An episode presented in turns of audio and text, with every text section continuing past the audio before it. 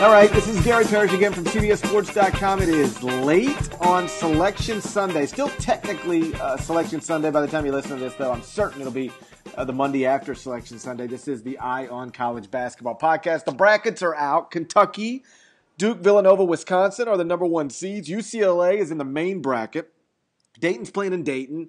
The entire state of Indiana is playing in the Midwest region. Indiana and Texas both made the field. Murray State didn't even come close. And, oh, yeah, Anthony Grant and Alan Major both got fired. So it's been a busy day. Norlander and Sam are, are with me.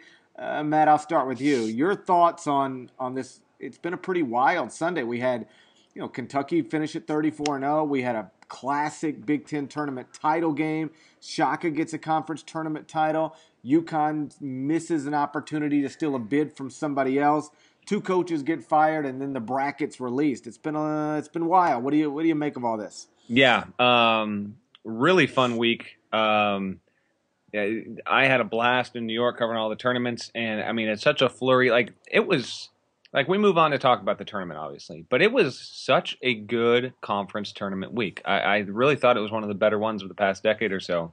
This bracket, I could literally talk three hours about this thing. I did I did expect that we were going to get this kind of situation.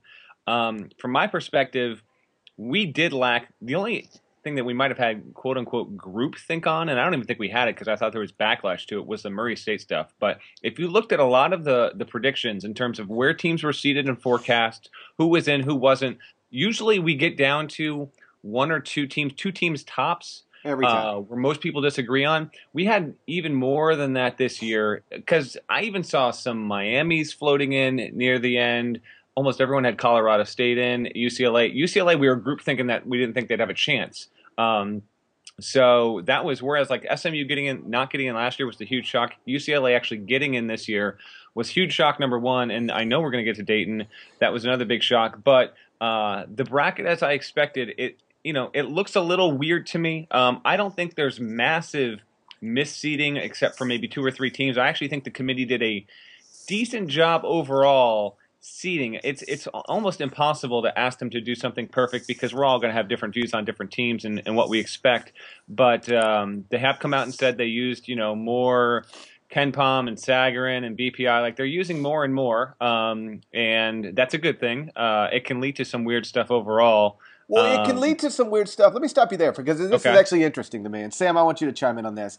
Um, listen, I I'm on that KenPom site every single day. Sagarin ratings, like I KPI, I like I look at all this stuff all the time. I'm not consumed with it, but I'm aware of every bit of it.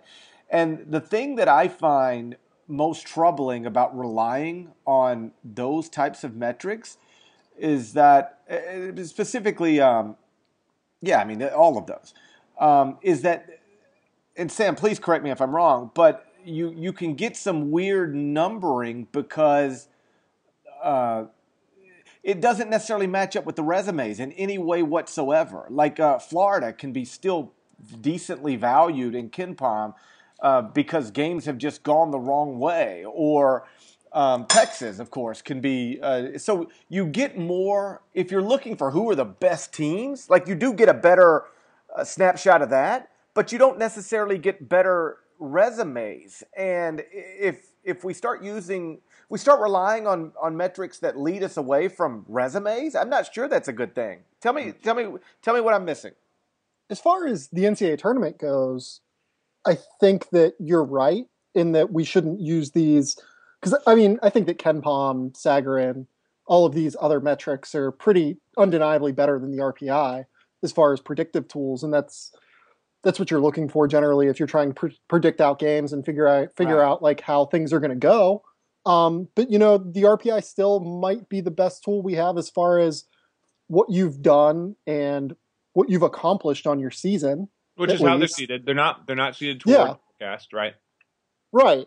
So I, I do think that sometimes these metrics like the like KenPom, like KPI, like um, like BPI, whatever you want to use, sometimes they can become a little bit of a crutch, and you don't want to overuse them. You still need to watch games. You still need to look at who who passes the eye test, so to speak, who has the best resumes, who has the most top 100 wins, who has the most top 50 wins, who's the best uh, winning percentage against the top 100, etc. Um, but I, I'm glad that they're using them more. Like this is a tournament that is trying to predict the best team in the country, and I think it's good to get the input of predictive metrics like KenPom in there to predict who your teams that should be in there and like could legitimately make noise in the NCAA tournament are. Yeah, I, I agree, and I like. I wouldn't necessarily say they look to KenPom or KPI or Sagarin or Massey uh, when it comes to some of these things because you've got teams that are rated lower than right. Dayton and UCLA. Like for example, Purdue, which has a good seating. Um, mm-hmm. Indiana, I think Indiana is the lowest rated KenPom team that got in. They were easily in the field. So, point I'm making is I actually agree with you, GP. Um, whereas we use these, um, there, there's something of a compass, but uh, you know, watching the teams, understanding resume, I think those are still very important. But I'm just glad we're getting to the point here where the committee is at least, you know, kind of saying, well, no, obviously, you know, we're using these as much as possible. Yes, there there can be an information overload. I would argue information overload is actually inevitable in this kind of case because you're looking at so many different factors with so many different teams.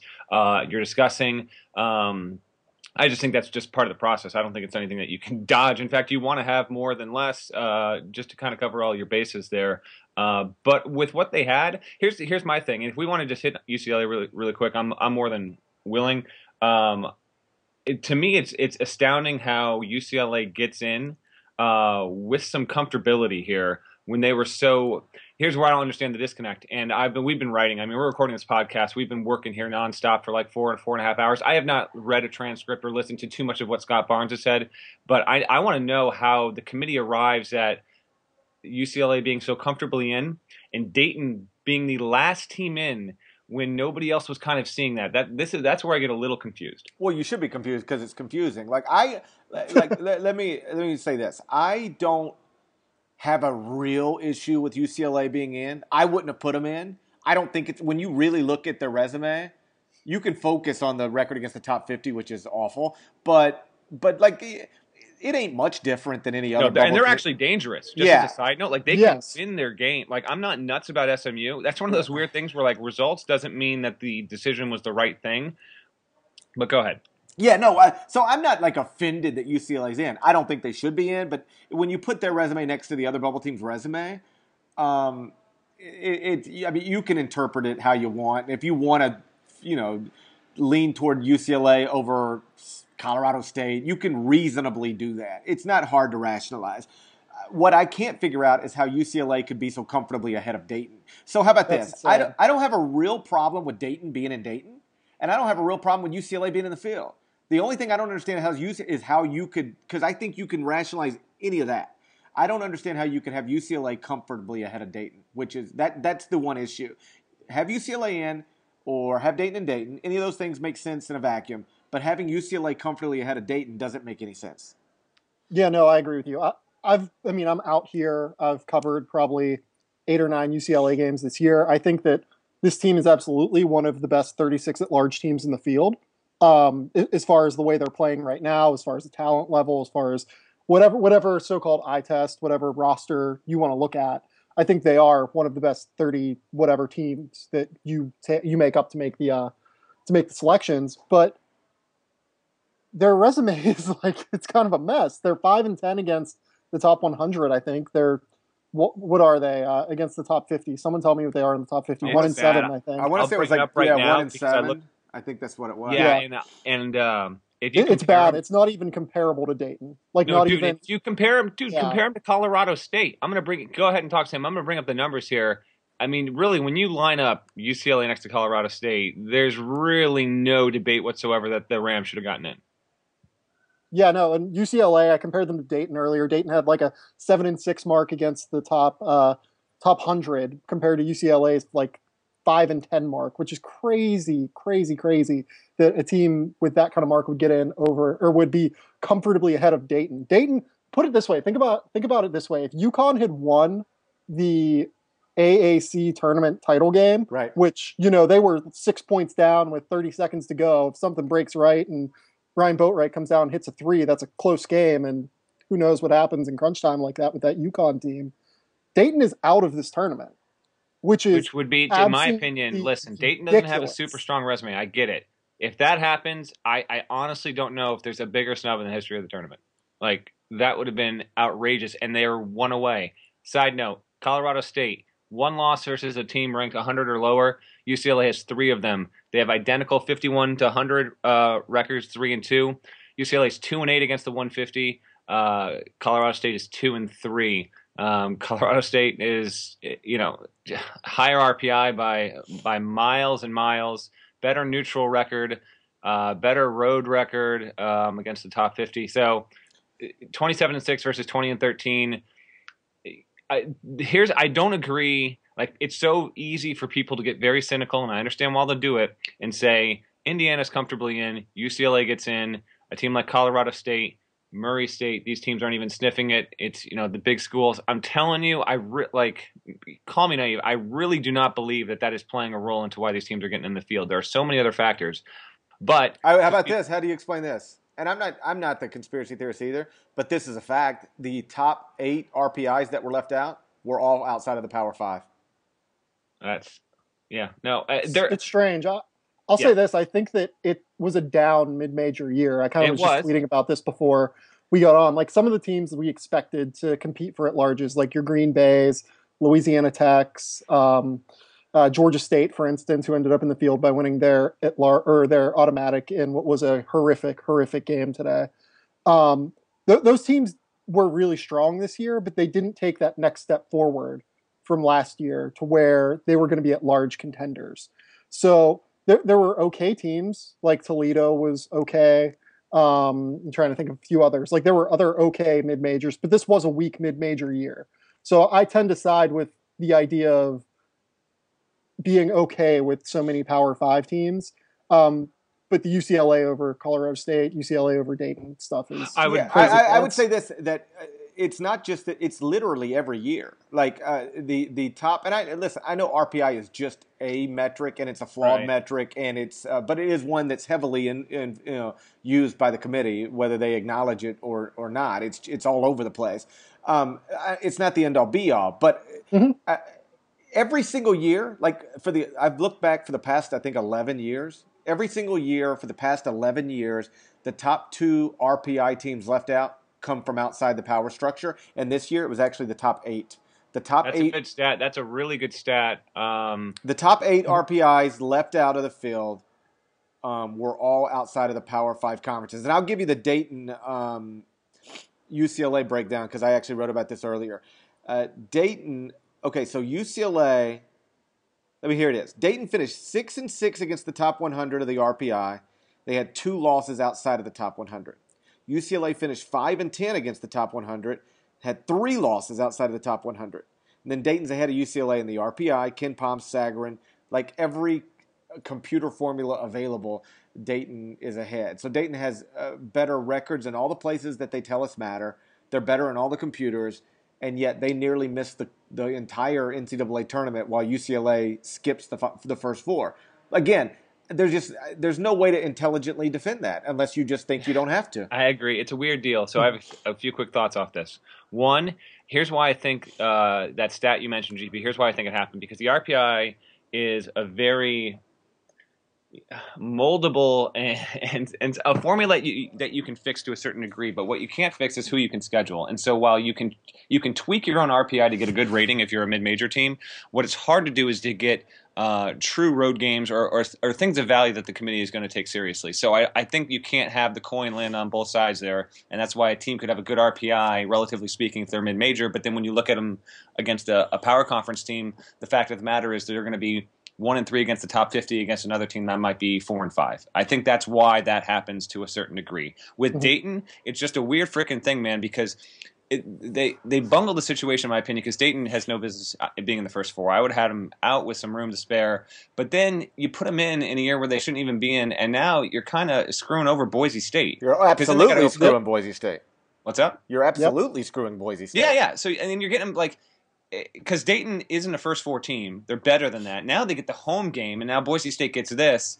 It's just, uh, it's an unfortunate thing. I remember last year we wondered if Dayton would get to Dayton. Like that was something that people really thought that was going to happen. This year wasn't even remotely on the radar. I talk. I was in uh, Brooklyn for the for the A10 semis, and you know, speaking with coaches just casually, and you know, the hope was like if they lost to be an eight, to be like this was. I mean, this was nowhere near their radar here.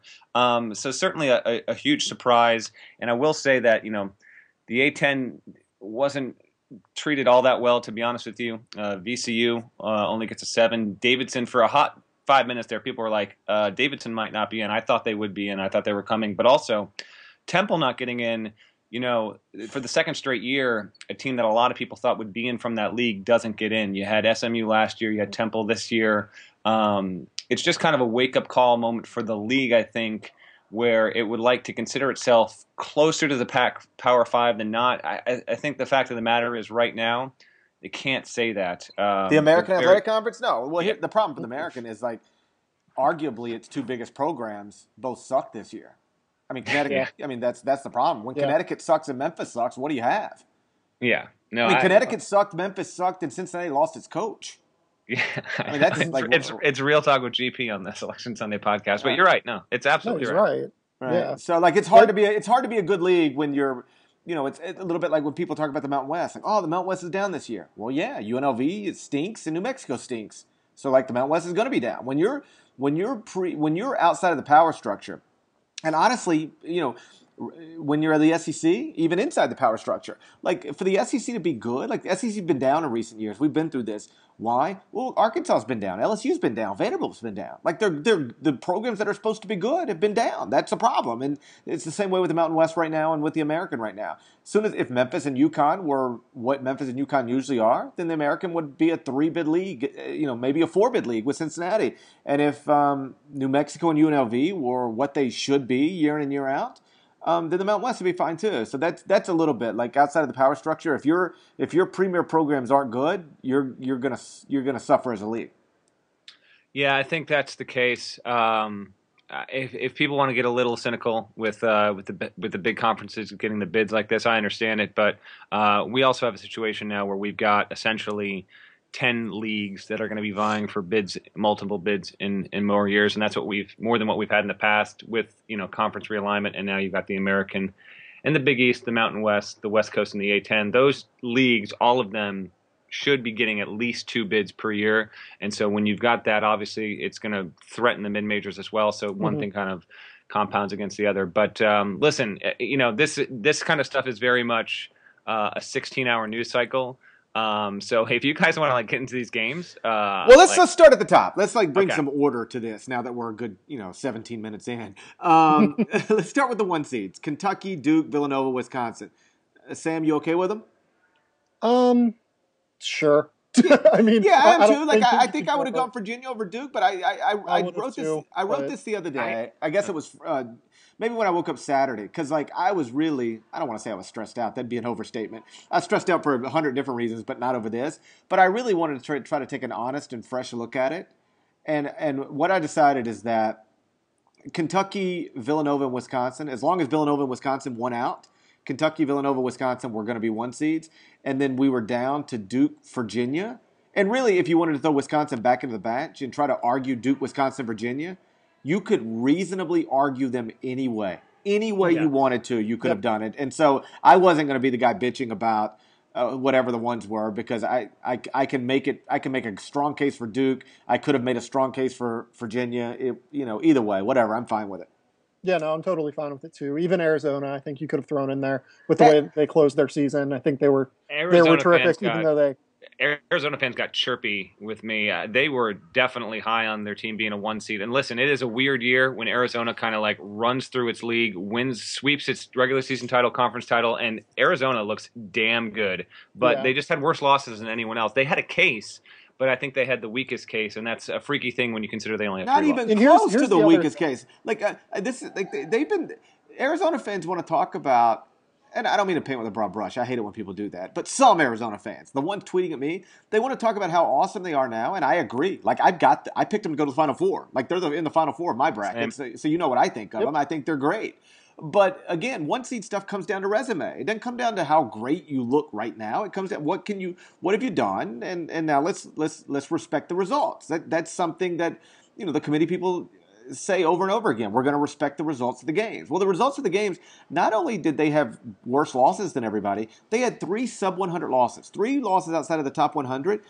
No other one seed candidate had one, had even one, except Wisconsin, and that came when Kaminsky was out. So like they were, they had three times as many uh, uh, sub 100 losses as everybody else. Like that was all, to, in my mind, that was always going to keep. And whatever you get the two in the West, right? Yeah, I was going to say they're, they're the de facto one in the West anyway because right. they're the favorite in the West because they're going to they're going to have home court advantage in Staples Center against Wisconsin against whoever they play in the regional. It doesn't matter. They're the de facto one in that region in sure. my mind anyway. Yeah. I would have Duke over Virginia just because Duke has a road win at Wisconsin and a road win at Virginia. Sure. And so that would be the Trump for me. That's all. Yeah, no, I got. Uh, yeah, I, I, decided a while ago. You could argue Wisconsin, Duke, Virginia in any way. I was I was perfectly okay with that. All right, round of sixty-four game that you're most looking forward to, Sam. Oh wow.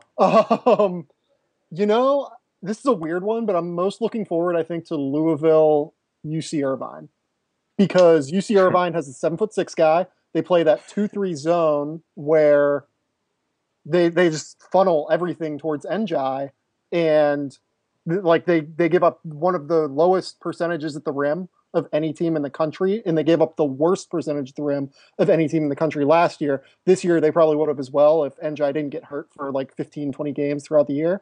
Um, and that's what Virginia's, or not Virginia, Louisville's game is based on. Louisville needs to get to the rim. They need to have Terry Rozier uh, be able to slash to the rim and create looks for others. They need to uh, have Montrezl Harrell be able to finish the rim that 2 3 zone that UC Irvine runs is going to cause them all sorts of problems, I think. Uh, you know, there's a possibility that Louisville just gets out and outruns them, I think, if they can stop them on defense. But on offense versus UCI or UC Irvine's defense, I think they're in a lot of trouble, actually. Norlander, you got one that you care about? Uh, let me ramble here. Um, so, for, uh, yeah, I, I, think Utah Stephen F. Austin is my favorite game. Um, Stephen F. Austin to me is the rare favored underdog. Like just in the fact that I think a lot of people are going to be so high on them because again, like last year, they have not lost a game since November, um, and they're really freaking good. Do you know what the? Uh, do you know what Brad Underwood's record is? Dude, he's won more. it's it's ridiculous. I think he's won the most games through two seasons of any coach in men's D1 history. Yes. Okay. I, I wrote this last night in the uh, drunk bets. I can tell you, it's sixty-one and seven. Okay, he's sixty-one and seven, which is ridiculous without context. Okay, of the se- of the seven losses, four of them are to power conference schools that were top, you know, basically top forty KenPom. You know, it's UC, you know UCLA, whatever it was, right? So four of his seven career losses are to Power Five schools. A fifth is to Northern Iowa this year, so like a top twenty team. He only has two losses to similar similar schools in the past two years. Like, I like what he's doing there is off the charts, crazy good it is really good and you wonder we don't need to get into job speculation stuff but like when you're that good um, and if texas loses i'm not saying he would be by any means a top three candidate but he is like right down the road and well, that, he's done yeah, that'll never fall yeah. to him that won't fall to him. But how about this? It's just funny he that he's been he's been a record-setting coach. He, could, he, he takes the job that whoever takes the Texas yep. job leaves behind. That's what I was going to say. Like Gregg, uh, how about this? Okay. Let's speculate. Gregg Marshall to Texas, and then Brad Underwood to Wichita State. Yep. Here's the other thing about I mean, Underwood too. They only lose one guy for next year. So if he stays, he stays they're going to be takes just Kansas as good State. next year too. Yeah. So it's possible. Um, okay, so I, I, did my my post of the five that I was looking most forward to. Uh, the Irvine one uh, isn't on that list, but it is freaky. I love I love that this tournament, by the way, has a Mamadou. It's got a Buddy. It's got a Basil Smotherman. There's got to be some other amazing names in here. It's a it's a good name tournament uh, overall. But um, the Wichita State Indiana game, dude, Wichita State got robbed. They're better than a seven. Uh, that game could be really fun. Um, that game and uh, the Butler Texas game I both have, they're in the same uh, part of the bracket, even though uh, Wichita State Indiana will be in Omaha. That is a 2:45 game on Friday. Butler Texas is a nice, enjoyable Thursday afternoon game on CBS. Um, but the point is, uh, if Texas and Indiana, lower seeds, lose. Um, we'll see what happens with their coaches. I'm looking forward to that. To me, Wofford is the most uh, enticing 12 over 5 pick. Uh, two very different kinds of teams. I just got to see Arkansas do it in a big kind of game. Mike Anderson's teams haven't been totally reliable. And VCU, Ohio State, you know, we have to call in our picks. And this, that is like is a relatively speaking just uh, a sucky part of the job is because we can't like sit and stew and think like within an hour and a half of the bracket coming out we got to call these picks in and I'm I call him the desk. I'm like I'm swearing at myself. I, I cannot stand the picks I'm making. I picked Ohio State. I wasn't happy about it. Um, but to me, D'Angelo Russell is so good. I think he'll be able to not handle the press, so to speak. But there's no Weber in the game. Uh, I'm totally intrigued by that. That's a Thursday 4:40 game on TNT. Um, those are really good. Side note. I'm as of right now, I have Virginia beating Belmont, but I might change that. Um, just because they shoot threes. Like Virginia has that pack line D, and Belmont loves to launch it. And Rick Byrd's like the best coach ever, so I might actually uh, stone up and go with the Bruins over the Cavaliers. You realize that uh, nobody shoots threes well against Virginia, though. Still. yeah, but it's Rick Byrd. I know it's Rick Byrd. I know how I know what you think of Rick Byrd. I, I, we've been. All right, so okay, what what games what games kind of that we haven't hit on GP first round Thursday Friday pop out to you most? Wichita State, Indiana. Yeah, I love that game too. I love that game. Right. I mean, first off, you get um, Yogi and Fred. Mm-hmm. Yeah, which by the way, just not to not to uh, interrupt you, but I am I'm actually wondering like Yogi's a strong dude, and Fred's not like he's not weak or anything, but like I, I think they're gonna really try and, and bruise Fred up in that in that game. Go ahead, take a run at Fred VanVleet. Yeah, I think that he's gonna be fine. yeah, no, Fred I don't will be think fine. that Indiana has the manpower inside to bruise up Fred. Right. Yeah. So, um, yeah, no, no. So like I and also like I love all the dynamics too. Like there's a handful of jobs. I re- like let me let me say put it this way. I think Gregg not not think I know I know Gregg Marshall is happy in Wichita. He is certainly capable of retiring there. Would be willing to do it. He makes a lot of money. He's got a great life. That said, I think there's a couple of jobs, maybe five, six jobs in the country that he would leave for, and one of them is Indiana. And it just I love the dynamic of of, of, of Gregg Marshall. I don't love it. I don't. It's not like I'm rooting for it, but I, I just, as a spectator, like sitting back and watching it all uh, unfold, the idea of Gregg Marshall beating Tom Crean, at which point Indiana fans start screaming for Tom Crean's head, at which point Indiana fans start screaming for Gregg Marshall to replace Tom Crean, is all pretty interesting yeah. to me. And, yeah. and let me be clear, that is exactly how it would go down. Yeah, no, uh, for sure. Um, that would be interesting. I've got Wichita State over Kansas. I do too. By the way, I do too. We, we all, all, do. do. We all yes. have that. Yes. Oh boy, that see, you know, I hate that. Kansas hate fans it, are going to kill us. It gets too popular, and then you don't think it's going to happen. Um, well, you remember, you remember a few years ago. I actually looked it up, so I hope you remember because I'm about to ask you about it, Norlander. You wrote uh, a blog post about sort of this back and forth between Gregg and Bill. Yes. When they, uh, you know, Kansas won't schedule Wichita State for all the reasons that it shouldn't. Like, if I were the coach at Kansas, I wouldn't schedule Wichita State. Guess what else? If Gregg Marshall were the coach at Kansas, he wouldn't schedule Wichita State, right? He so, said that. I know. So, but still, they went back and forth for a little while. It's over now, but they went back and forth for a little while, and it just sort of became very clear you know, Bill Self said, "What you know, I'm not out to schedule to help other people's programs. I'm, Dude, I'm I love that Bill Self is already on the record, like within two hours of this bracket coming out, being like, uh, "I'm not a fan of this whatsoever. right. this, this, yeah. this, is not cool at, in the slightest. I don't think this is funny. I don't think it's cheeky. Why are you putting Wichita State potentially against my team in the round of 32? Right now, he, he's he's operating on two levels here. Like one." Why do we have to play Wichita State at all? That's that would suck regardless of the circumstances, given that we're Kansas and they're Wichita State, and we've we've we, I don't want to say avoided this. It sounds like they're chicken. They're not chicken. They're just smart. It's not it's not a game that Kansas should schedule. I don't think I wouldn't schedule it if I were Bill Self. But but then secondly, not only do you have to play Wichita State, and you know in theory in this tournament format you have to play an underseeded Wichita State team. Yes. Like, which is like, whoa, hold on, we're the two seed and we're about to play. Like, what's Wichita State ranked right now? Do you even know? And uh, I, they're probably like twelve. Yeah, and I don't. Yeah, I'm not. I'm not. The AP poll doesn't mean everything. I got all that right. But imagine you're the outright Big 12 champions for the 11th straight year. In the round of 32, you might have to play a, a Wichita State team that's ranked. Let me let me look it up exactly.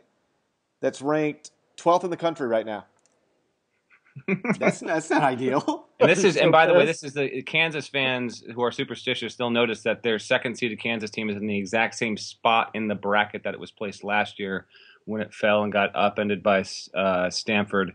Uh, also on a Friday Sunday schedule, which is what Kansas has right now. Um, but yeah, I think that'll be popular.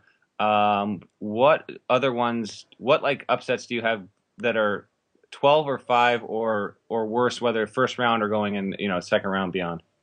I took Stephen F. Austin. Yep. did Yeah. So did I. I took Man. just I just decided I love Brad Underwood, so I'm just gonna I- ride with him.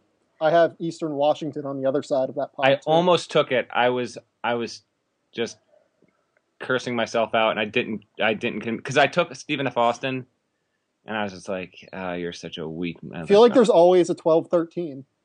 Georgetown it has been like that. Georgetown has not reached the second weekend since t- 2007. It's lost to so many 13s and 14s. Um, GP, what else do you have? I Like got Davidson over Iowa. I don't know how big of an upset that is, but I have it's not it. crazy, but I also have that. I have I have Texas over Butler. I have Texas over Butler. I took Butler. I Te- feel Texas is like that'll be the is gonna be one. favored. Yeah, they, Actually, they I'll open it. the line they, right now. they open Keep as a one point favorite. Yeah. That'll be the game. Everybody's like, "Oh, it's an upset." You know, te- Texas is upset. Texas Butler. minus one. Yeah. Texas minus one is the line right now. I did take Butler almost as a uh, fade the public kind of move there. I have Albany over Oklahoma um, because why not, right? Well, yeah, you have to throw in a couple of those why nots every once in a while. Mhm. I have whoever wins BYU Ole Miss over Xavier. I have that too. Right. Mm, I took Xavier because I. It's one of those things where if BYU wins and I like how they look, I'll probably take BYU. But right now I have Xavier. Um, I almost, I almost took uh, Harvard over North Carolina, but instead I now have North Carolina over Wisconsin. Oh, that's Again, I don't know what I'm doing. Actually, but I don't think that's crazy. I know it's not crazy. I, I hate don't myself for um and if we want to like hold suspense and wait for our final four till we get to the end, that's fine. But like I can't stand it when I call in these picks and we get to the elite eight and they're like, okay, you got one two one two one three one two, I and I'm like, don't I don't Yep. don't tell me that. Yep, okay, that's let- what I have. I think. does anybody have a surprise Final Four team? No. I don't either. Um, I have two ones and two twos. I I, I have um, Kentucky, so that's a one. I have Arizona, so that's a two. I have Duke, so that's a one, and then I have Virginia, so that's a two. Um, I'm the only one different than you that I have is Gonzaga over Duke. Okay, well, uh, all right, I'll t- I'll talk you through mine. So I've got Kentucky. Uh, I've got Kentucky in. It's it's it is just impossible not to put Kentucky into the Final Four. Like that is the ultimate. I just want to be different. I'm not saying it's impossible. I'm not saying Maryland or Kansas. I don't think Kansas could beat Kentucky. It would be amazing if Wichita State beat Kentucky in the Elite Eight. That would be like the most incredible thing ever. But you just can't foresee any situation in that bracket where Kentucky's not going to get out of it. And, I can't and for either. Calipari, and by the way, maybe mm-hmm. Calipari's like reverse jinx worked because for the past two months, all he could talk about, or one thing he talked about, was that the committee will give Kentucky the hardest region, and they by far got the easiest region. He's right? Talked about that. that. for he's talked about things like that his entire life, his entire professional life at the very least. He is all like you he'll say, "Ah, you know, we're going to get screwed." And if you were to ask him how, like how, John, how do you think you'll get screwed by the committee?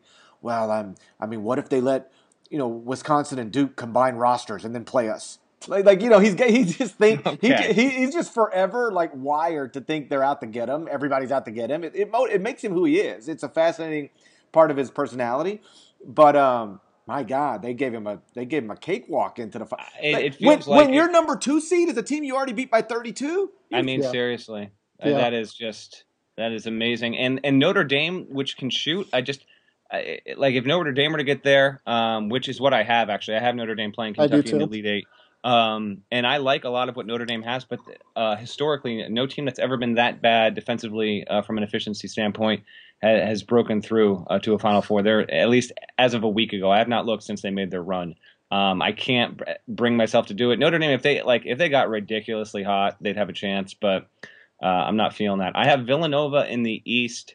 Um, call it recency bias if you want, but there's no yeah, recency you're bias. in love with. Villanova. Let me stop you here for a second. Are you sure this is Jay Wright's best team? You keep tweeting that Yeah. over and over again. Sam, Yeah. are you sure it's Jay Wright's best team? I actually talked about this with Matt last night. I think it is. I think it's his most talented team, even counting the think Jay Foye, Wright- I Jay Lowry, Wright thinks uh, it's- Sumpter team. yeah, you I think hate Jay Kyle Wright Lowry. thinks it's his best team, but he's afraid to say it until they actually get to a Final Four. well, He's- you're not afraid to say it. You've said it a I'm hundred times. afraid. Dude, they are so good. Like it is, it is unreal. They're deeper How- than that team. How Um, they're better deep, inside they're better on offense. They're just as good, as not better on defense. Uh, their schedule this year was even tougher than the one they played then, relatively speaking, to the rest of college basketball. I actually don't love the Northern Iowa potential Sweet 16 game. I don't love that matchup for them, uh, but I took them. Uh, I, I just, dude, they they rain it from deep. They penetrate it so well. Um, talked with a few coaches when I was doing the scouting Kentucky thing for the site. I talked with about ten coaches, and in that, I kind of got to other one seeds who can beat Kentucky and all that. Um, and every coach I talked to said Villanova is a top five team. No one said, eh, you know what? I know they got that record. Everyone believes this team is just unreal good, like as good as Virginia. People pretty much said Kentucky, then Wisconsin, and then there was a lot of Virginia, Villanova, Arizona in there. Um, so I'm on like I'm on board with that. I don't fault the Virginia pick whatsoever. Um, but I got Villanova in. I put Duke in out of the South. Um, wasn't nuts about it. Uh, I got Duke over Iowa State. Uh, it's almost like with Gonzaga, just prove me wrong because I put them into a Final Four like three times in the past like seven or eight years. They never get there, so it's almost like you know what? I won't pick it. If you get there, that's awesome just prove me wrong. I, I, I won't pick you until it, it, happens. I'd love to see it. I think the South is the region I'm most looking forward to watching because that's got Utah, Stephen F. Austin. We'll see what Georgetown can do. Iowa State.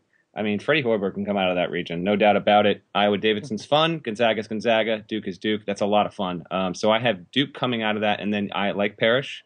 I have Arizona because I've got Arizona over North Carolina do does anybody have anybody other than Kentucky winning at all? No. No. Yeah, no. I have Kentucky. Dude, I hate myself for it, but like I they're don't. even money against the field, which is just stupid. yeah. Yeah, like I was on with Chris Mannix earlier on his uh, radio show, and he was like, "Would you take Kentucky or the field?" And I said, "You know, like in any other year, that's like a that's a question people ask. That's just a dumb question. You always take the field." and yet in this in this year, I'd probably lean towards Kentucky. I mean, they're just so good. I watched them up close earlier today. I'm I'm here in Nashville right now, and uh, went to the SEC tournament title game, and to the you know you really don't start scoring on them until they get bored. You right. know, like that's just so like they're just they're so good, man, and they yeah. they're just and when the Harrisons are playing well, they they become they're not unbeatable, but I think they've got to play a C game and you got to play an A game to beat them. And I don't think that's going to happen. I really do think they're going to be 40 and 0 national champions. Uh, I agree. That's that. going to be. And I don't know that I don't know that I would take Kentucky over the field. I'm not as I'm not as sure on that, but I, I Kentucky's absolutely my pick. If you have to make me pick, yeah, it's, right. It's two different things. Uh, yeah, yeah. No, I, I I wanted to take someone else's hat from Kentucky just because everyone is going to take Kentucky, but it's I just can't convince myself not to do it. Um, they look too good. They just keep getting better. So yeah. that'll be, uh, and that will be a storyline that just gets massive. I mean, the the more games they win, uh, the bigger that will be. Um, and it'll be a spectacle once they get to Indianapolis, if and when. Uh, that'll be a huge, a huge thing to watch. Um, I'd love to see him hopefully get tested here. Um, I hope I would love to see him get. I'll be in Cleveland. I'd like to see him get tested before then. Um, oh, listen, there, there's going to be a, there's going to be a game when they're under eight there's under eight minutes and they're in a one possession game. That's going to happen. Like I don't think they're going to roll through everybody. Yeah, I don't. I, I, don't think Purdue can beat them, but I think that Purdue, if they would play both of the seven Hold on here, could Sam. be interesting. that I that game is not going to be interesting. You I think that they can Purdue match up size wise. Dude, yeah. there is going to be twenty thousand Kentucky fans inside the Yum Center. They're yeah, going to beat Purdue by twenty. That's the other thing. that's the other. That's the other thing. They I don't do love Sam for trying to make Purdue Kentucky yeah. so intriguing. They don't play. Like, oh, they oh, play oh, home games. That's that's the thing about Kentucky, man. Like if you would have been inside Bridge, uh, Bridgestone Arena today, like it, it is there were 19,000 Kentucky fans in there. It felt like Rupp Arena, except nicer. so, like, th- that's the thing. Like, that Yum Center is going to be two home games, and they, I, they will cruise there. Although I, I would like to see uh, Stevie Mass um, at Manhattan that get to play be, against his alma mater. That'd be fun. Yes, that would be interesting. Um, okay, let's talk 12 fives. Um, I have, we all have Stephen F. Austin and I took Wofford. Do you guys have any other ones aside from the Lumberjacks? No, I have. Um... I do not like Wofford. Actually, I I think that anytime they've played a better team, they've played to that team's pace. It seemed like so. I figure that they like to play slow and Arkansas likes to play fast. I think that that's going to be the uh, pace it's played at is fast, and I don't think they have the guns to keep up with Arkansas. Yeah, the only one I have is Stephen F. Austin, and honestly, the only reason I got that one is because I decided after Brad Underwood got last call for drunk bets uh, back to 500 on the season Saturday night, I was going to pick Stephen F. Austin no matter what. I hate picking them against Utah. I actually because I really like that Utah team. I think that Utah. I know team, I, they're not playing well. Uh, they're not playing well, but are. but I like them. That's the that's always the the the fun part about the bracket though is like you'll have like four or five teams that you I like make up my mind. You, you, tell yourself you're not going to pick against them, and then you see who they get, and you're like, oh gosh, why? Yeah. Um, that's the, I, I, just cannot wait for that game. Yeah, like, mine, like, mine my, like that was Wyoming. I figured almost no matter what, I was going to take Wyoming uh, over but, their 11 or is it 11 or 12 and they ended up with northern iowa and i couldn't do it. And it worked the opposite way for me with gonzaga. Like i would i would take gonzaga out of any region that didn't involve kentucky or duke. But they're in there with duke and i'm gonna i, I don't want to yeah, pick them over duke. I i hear you man. And i listen i think a Duke Gonzaga regional final could be among the, the, two or three best games the tournament sees. Um, I think we have a lot of these potentially like I, I, do like a lot of these matchups and what we might get. Um, Providence, I have Providence uh, going up against Virginia and losing, but I think that they could be a team like Kris Dunn's so good. Like, oh my god, I saw him in person at the Big East tournament. He is just so unreal good. Like, just a step below. I'm, yeah, I'm just, not unconvinced that he is a top ten player in the NCAA. He it, really might It's crazy. Uh, his composure, his savvy, his instinct. Um, and LaDontae Henton is, I think they are the best one-two combo in terms of guys that like consistently need the ball and use the ball. I don't think anyone has what they have in the tournament. So I've got them in the Sweet 16. Um, I find that I have them in the Sweet 16 too, and I would have had I would have had them going as far as the Elite Eight, except I don't I think Virginia will just figure Virginia. it out. You know, that Virginia matchup is horrible for them because right. the pack line's going to cut off Dunn at every right, angle. That's yeah. So I, I but I I have I do have them in the Sweet 16. Um, I, I just think when you got two dudes like they got those two dudes, like you, those, those are the type of teams that randomly end up in the Elite Eight. It's why not? Yeah. yeah, yeah, yeah, exactly. I hear you. Um, right. Is there any? I think this, there's no game that's more decidedly one way among all eight nines and seven tens than Michigan State over Georgia. I don't even think Georgia should be in the field. Uh, and Michigan State's not a seven. Uh, that would be one where I'd be. It would stun me if Georgia won that game. Yeah, Michigan State's underseeded, I, I believe, and then Georgia. Yeah, I can't. I can't see Georgia beating Michigan. Uh, I would be surprised State. if St. John's beat uh, San Diego State without. So would I, because oh yeah, too. they don't have their starting center anymore. Yeah, that was weird. They announced it like two hours before the uh, selection show, which uh, which I guess is fine if you just like believe in you know honesty and stuff, but it it, it certainly runs counter to the way other schools have handled it, um, like Syracuse in the past. Um, you know, it, it it's beneficial.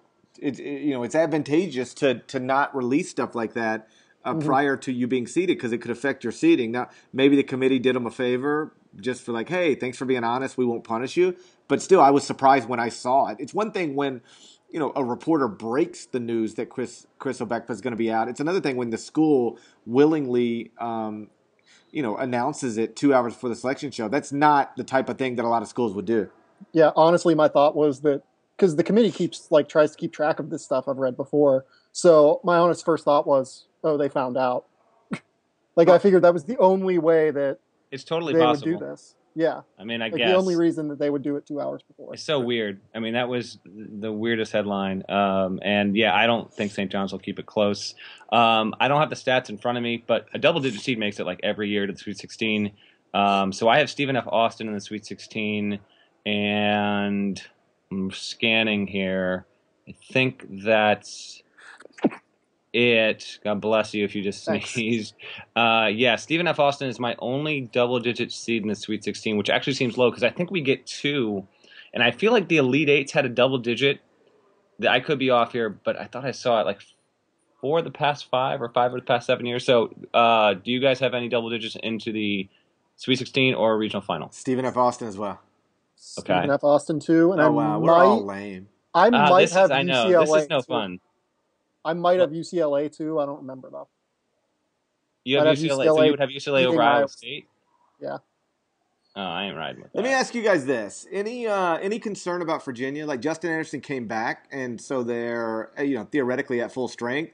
He didn't make a shot in the ACC tournament, and I don't mean that like how people say, "Oh, he didn't make a shot all day." Like he literally didn't make a shot in the ACC he just, tournament. He just looked lost. He, yeah, he, like he, he, looked very lost. Does that concern you at all? Like, uh, like it's hard to it's hard to, and we saw this a few years ago when Duke brought Kyrie back. Like it's hard to, and that's you know, freaking Kyrie Irving. Like it's mm. hard to reinsert somebody into the rotation at this time of the year. It's not a simple thing to do, and it didn't look great for Virginia the other, you know, this this past week. Okay, so here are my thoughts on that versus the, for instance, like the Kyrie thing. Um, I, I think it's a lot easier to reinsert a wing that is mostly utilized as a spot up shooter uh, than it is a point guard which is a lot of the or high usage guys. Because even even Justin Anderson, he was a high usage guy, but there are ways to work around that high usage just by using his ability to space the floor as a decoy. Um, so I think that he, I think that reinserting him is going to be easier than it has been for other teams in the past. But it's definitely concerning just because their offense has been kind of a, it hasn't been a total like dumpster fire, but it hasn't been good. Like it's, it's, the prime, it's been a very average offense compared to it being a near elite offense with Anderson being in his peak. Well, yeah, now it's like in terms of offensive efficiency, isn't it outside of the top twenty-five? Yeah, it's, uh, 20, it's 20, yeah, it's twenty seventh now, and at they one top ten when Anderson went out. That's my point. Like, wow. they're, yeah, they're not the same team on that end of the court. Like they were never. I used to get frustrated when people say, "Oh, Virginia, you know that Virginia can't score." Yes, they can. They don't score a lot, but they can score efficiently. Like that's a good. Oh, Virginia sucks on offense. No, they don't. I used to argue with people. No, they don't. They're really, really good. They're elite offensively, but now yes. they're now they're just okay offensively. You know, they're just they're not they're not very good. And if they're not very good offensively, it it changes. Like the ceiling on them lowers significantly, right? Like the numbers have. It is a though the record didn't drastically drop off. What they were doing offensively drastically dropped off without Justin. Yeah, yeah and, go ahead. Uh, well, I was just going to say uh, that is probably the biggest. I'm huge on Nova, period. Uh, but that is why I did not put Virginia in the Final Four, and it's it's why I'm still wondering if I'm going to take Belmont just because. Anthony Grant got fired. You surprised?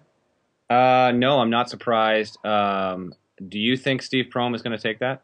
I don't know. Um, like, do you t- okay? So you take it, all right. You're in a, like in a, you're in a power league, um, and Bama actually like, I think it's like the third winningest SEC program ever. I think, um, but it's and it's I don't want to know if I would call it a sleeping giant or something, but um, I don't know. I, I know he went there. Uh, he's it, that's one of those names like it just gets thrown out there. Um, but I don't know if it's like the best necessarily option for him. Well, I'll, I'll break it for you a couple ways. One, um, you know, he he just had a child, like literally just had a child, and some of this seriously, comes, some of this yeah. comes down to money. Like you know, um, you know, like if you can get two million dollars a year from Alabama, eh, like that's significantly more. Like that's great. That's life changing money. That's family changing money. And so, yeah. at some point, I think we we forget that the, you know these guys are, you know, in, in a lot of ways like like anybody else. Like when you can you know multiply your salary by five and I don't even know I don't even know what he's making at Murray, but it ain't close to two million. All right. So when you can make that kind of money, like it's hard to say no to it, particularly when you've already said no to it once. Like he could have had the Mississippi State job a few years ago. Um, the other part of that aspect is, you know, life in a one bid league is is awful. This is what I yeah. So this and, is what I was trying to tee you up on. Right. Okay. Here's why so I can, I, I can see him taking it because honestly, you have a year like this year and you don't get in and you have an option to make a lot more money and go to a power league where you know your odds are going to be better. Uh, that's why I think if he's offered it, he's going to take it. You can be it, mediocre in a power league and get in the tournament, and great in a mid major and miss it. That's a hard life.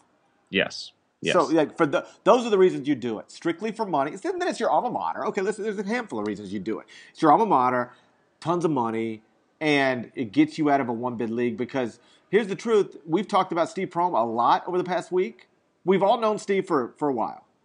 Um, we've talked about him a lot over the past week. Before the past week, when's the last time you talked about Steve Prohm? When, when Isaiah, Isaiah exactly Isaiah balling out. It's the, it's the okay. same thing that you Saul get, Phillips did last year. You get off the radar so fast in those leagues. Like you better have a pro. You better be ranked around the top twenty-five, or else we don't even think about you. Even when we like you, we don't. We don't even. It's not even that we're ignoring you. Like sometimes fans of these schools will say like, "Oh, you're, you, oh, you're ignoring." It's not that we're ignoring you. Like to ignore you is to like like go out of our way to try to prove some something we don't even think about you. Most people don't even think about you. It's got nothing to do with ignoring. We don't even know what you're doing. Like we're just completely mm-hmm. unaware. And so, um, right now he is on people's radar. But if for whatever reason something slips, and I don't even mean like slips bad, like you could still, you know, finish second in the OVC three years in a row, or, or finish first and miss the tournament again. But uh, he's hot right now, be, oddly because of all the attention they've got in the past week because of a devastating loss. And I, am a big believer in, in striking while you're hot on on some level, if if only because in those leagues it can go away, even if you continue to recruit the same way and coach the same way. So money, yeah. alma mater, get you out of a one bid league. Those are the reasons you do it. The reason how much how much money do you think Steve Prohm makes? I found a couple sources online. Uh, I'd around a half a mil. I'd say he six. makes two hundred and seventy million. Okay. Or two hundred seventy thousand. Okay. So okay. All right. So, okay. Wow. So you can go to making two hundred seventy thousand. That, that's per year? that's per an ESPN article. Okay. Like back in back a little bit ago. Okay. So you make two hundred seventy thousand dollars a year. You really gonna turn down two million? I mean, get out of here. They, no reasonable person would do that. So, no. like, yeah. if yeah. Alabama wants him and they put, they really do put five years, 10, you know, ten million dollars on the table. I, I, I don't know how if you make two hundred seventy thousand dollars a year, you can say no to your alma mater trying to trying to give you a $10 million contract, right? So, yeah, I could see him going. The reason you don't do it is because Bruce Pearl lives down the street. That's mm. hard. Yeah. That's very hard. He, he's going to out recruit you. Yeah. He's uh. going to out uh, entertain you. And, and like and that but and that is what you're going to be measured against. So on one, I, so I could I could talk myself out of it, but probably not with a ten million dollar contract. I don't think I could. Yeah, I think I think if they offer, he should and and will take it. Um, so we'll we'll see. And, that, and this is the weird part of the year in that, and I'm sure we'll uh, we'll hit on this actually probably uh, especially after the uh, the first weekend. But firings and then hirings will probably be a pretty active carousel um, as we head into the first you know first weekend of the tournament here. Uh, to me, um, I would just end it on this note. Uh, if Butler does beat Texas, it is hard for me to see Rick Barnes staying. I've been told this that they won't fire him, no matter what. But could he have a graceful retirement? You know, like yeah. he he walk away. I've heard that that could be a possibility. Um, Charlotte's now opened, of course the the name bouncing around that one and really has been for two months is your buddy Will Wade at Chattanooga. Will Wade, yeah, I've heard that name connected to that job literally for two months. Wow. Um, LeVelle Moton makes a lot of sense there uh, as well. Sure. Mm-hmm. Um, you know, he's doing an all-time, really all-time backfire, by the way. NCC oh, not in the tournament after they won their MEAC quarterfinal. Their SID put out the most cocky this is press incredible. release ever. Like these these games end, the SIDs write just the recap. So if any sure. media wants to read them, you know, it's just basic boilerplate stuff. But this one was just like it was straight up fire. Oh my gosh, it was straight fire, uh, fire emojis, and and what happens the very next game, GP? They freaking lose and aren't in the tournament. That is the ultimate karma backlash. No, it was ridiculous. I felt sick for LeVelle, but like he would, he's done everything he could do at NC Central. Like at some point, like yeah. you know, you yes. get the next job or you don't get the next job, and he'd make a lot of sense at Charlotte. I the name I hear most connected to that though is is probably uh, Wills, and then DePaul's open as well. Uh, poor uh, moment of silence for Oliver Purnell. Oliver Purnell, who's still never fired. Been Still hasn't been fired. I know, but I do like I like um, I like the Wardle. I like Wardle there uh, at Green Bay. Um, Chicago guy has won 48 games past two years at Green they Bay. Need a young guy. Yes. Yeah, he's young. He's like he's like 35. 35, 36, something yeah, like that. Yeah. Um, he's got a decent team coming back next year. Um, but he's a name. Bryce Drew's been th- thrown out there, but Bryce Drew's got a great team coming back, and Bryce Drew can probably get a better job after Valpo kicks butt again next year, I would think. Right. Um, so Ben Howland's name again, huh? Ben Howland's name again. Howland, yeah, that's that's the thing. So, um, from what I gather, it's basically Howland should be getting higher this this offseason. He's definitely going to take a job. Last year he so, could he could have had a job. He thought he could get better jobs, and then he it was like musical chairs. You look up and like there's no chair left for you. Um, I think Ben forever thought he could get involved at Missouri, get involved at Tennessee, and he couldn't get involved at those places. Then didn't get Marquette because Doc Rivers pushed hard for Wojo and right. um, whatever. He just got left without a, a, spot. He's very he wants back in so badly now that he'll take whatever job. But it's going to be interesting. Like if DePaul comes at you, do you just jump at it and say, "I right. hey, it's a Big East job," or do you wait and see what happens at UNLV? Because I I'm told that one's 50-50 right now. Man, someone else asked me about UNLV. I, I said this at the beginning of the year. I, I wouldn't be surprised. Down. Hey, reference this uh, if it goes down at the let's see what mark we're at here in the podcast. At the 55 minute mark i won't be surprised if unlv opens the next 48 hours. Okay. Well he's like that dave dave rice has been kind of a mess there. Yeah no it's it's been they've been an underachieving program in terms of on the yeah. court stuff. I thought this could be possible but i thought his buyout like i thought his buyout it's not big. big it's New like contract, two million. I looked it up. Just resigned, and uh, ultimately, some of these things don't mean too much if you're able to raise enough money. But um, I would think UNLV would be the better job for Ben than DePaul. I think Ben would be great at UNLV, wouldn't he? Yeah. So yeah, I agree. The buyout for UNLV, I've looked it up in the past. It's like 1.5 to 2 million. It's right, not no. huge. and so it's basically. Oh hell, I've spent that in Vegas before. yes, you have. One well, night. you know, it'll, it'll be I mean, if that does happen, we'll really start ramping up here. Um, and it's like, it's a definitely an interesting part of the of the of the sport. Um, but it's also it can sometimes be annoying because you got we got the tournament and the tournament's so much fun, and then you got you know coaches chasing all these jobs, and uh, this seems like it will be a more active uh, I can carousel re- than last no, year. I can remember like this one could either be relatively quiet or it could go crazy. Like is Georgia Tech going to open? They got money problems there. Like if they if yeah, they moved on Brian Gregory, yeah, there are they're still on the hook for. Yeah, they, I don't think it's going to open. Yeah, if they if they moved on yeah. Gregory, they'd they they would next year be paying whoever their new coach is plus Brian Gregory plus Paul Hewitt. They they'd be at three yeah. men's coaches on on the books. Like that's not ideal. But like, um, you know, Indiana could still theoretically open or not. Texas could theoretically open or not. What happens if Billy go, Billy Donovan goes to the NBA? Fred Hoiberg goes to the NBA. Right. Um, UNLV might open. Like there, like this one could either be where we look up and go, uh, okay, Alabama was was the biggest job that opened all year, or we could look up and it could just be bananas. You know, based off of some of this other, you know, based off stuff that happens in, you know, in the in the next week in the NCAA tournament, and then the NBA stuff. Like it, like Billy Donovan is always going to have an opportunity to jump if he wants, and so is Fred, and so they can they can do it whenever they want, and I won't be I won't be surprised if either or both do it this offseason. Yeah, and that Orlando Magic job is probably open again because they fired Jacque Vaughn right what like a month ago, and they're still interim. And that's so, a, and that's a pretty good job, right? You got a young yeah. you got a young interesting core there, like. Yep. I don't know like the dynamics between Billy and the and the people in Orlando now, given you know their their past. But yeah, I think that's the type of job that if if they pursued him again, he'd have to seriously look at it again. Yeah, I agree. Uh, you know, if if Indiana or Texas opens, everything's gonna like just all hell's gonna break loose because you're gonna see all kinds of different coaches. You're gonna see someone move, like you might see Gregg Marshall move from Wichita to Texas. Someone has to go to Wichita then or like maybe like Mike White gets hired at Wichita, and then you go uh, to Louisiana Tech. Someone has to get hired at Louisiana Tech. It's going to go crazy if one of those two jobs. Oh yeah, yeah. The, the, the domino effect is what always yeah. sends it. Uh, and, and, to Norlander's point, I can remember uh, NCAA. This is probably most NCAA tournaments, but there's one specifically.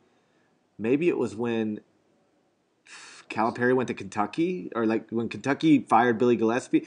I don't remember, but like I, I looked up you know, you just sort you know, you look up and you have these moments and you go, okay, what what have I been doing?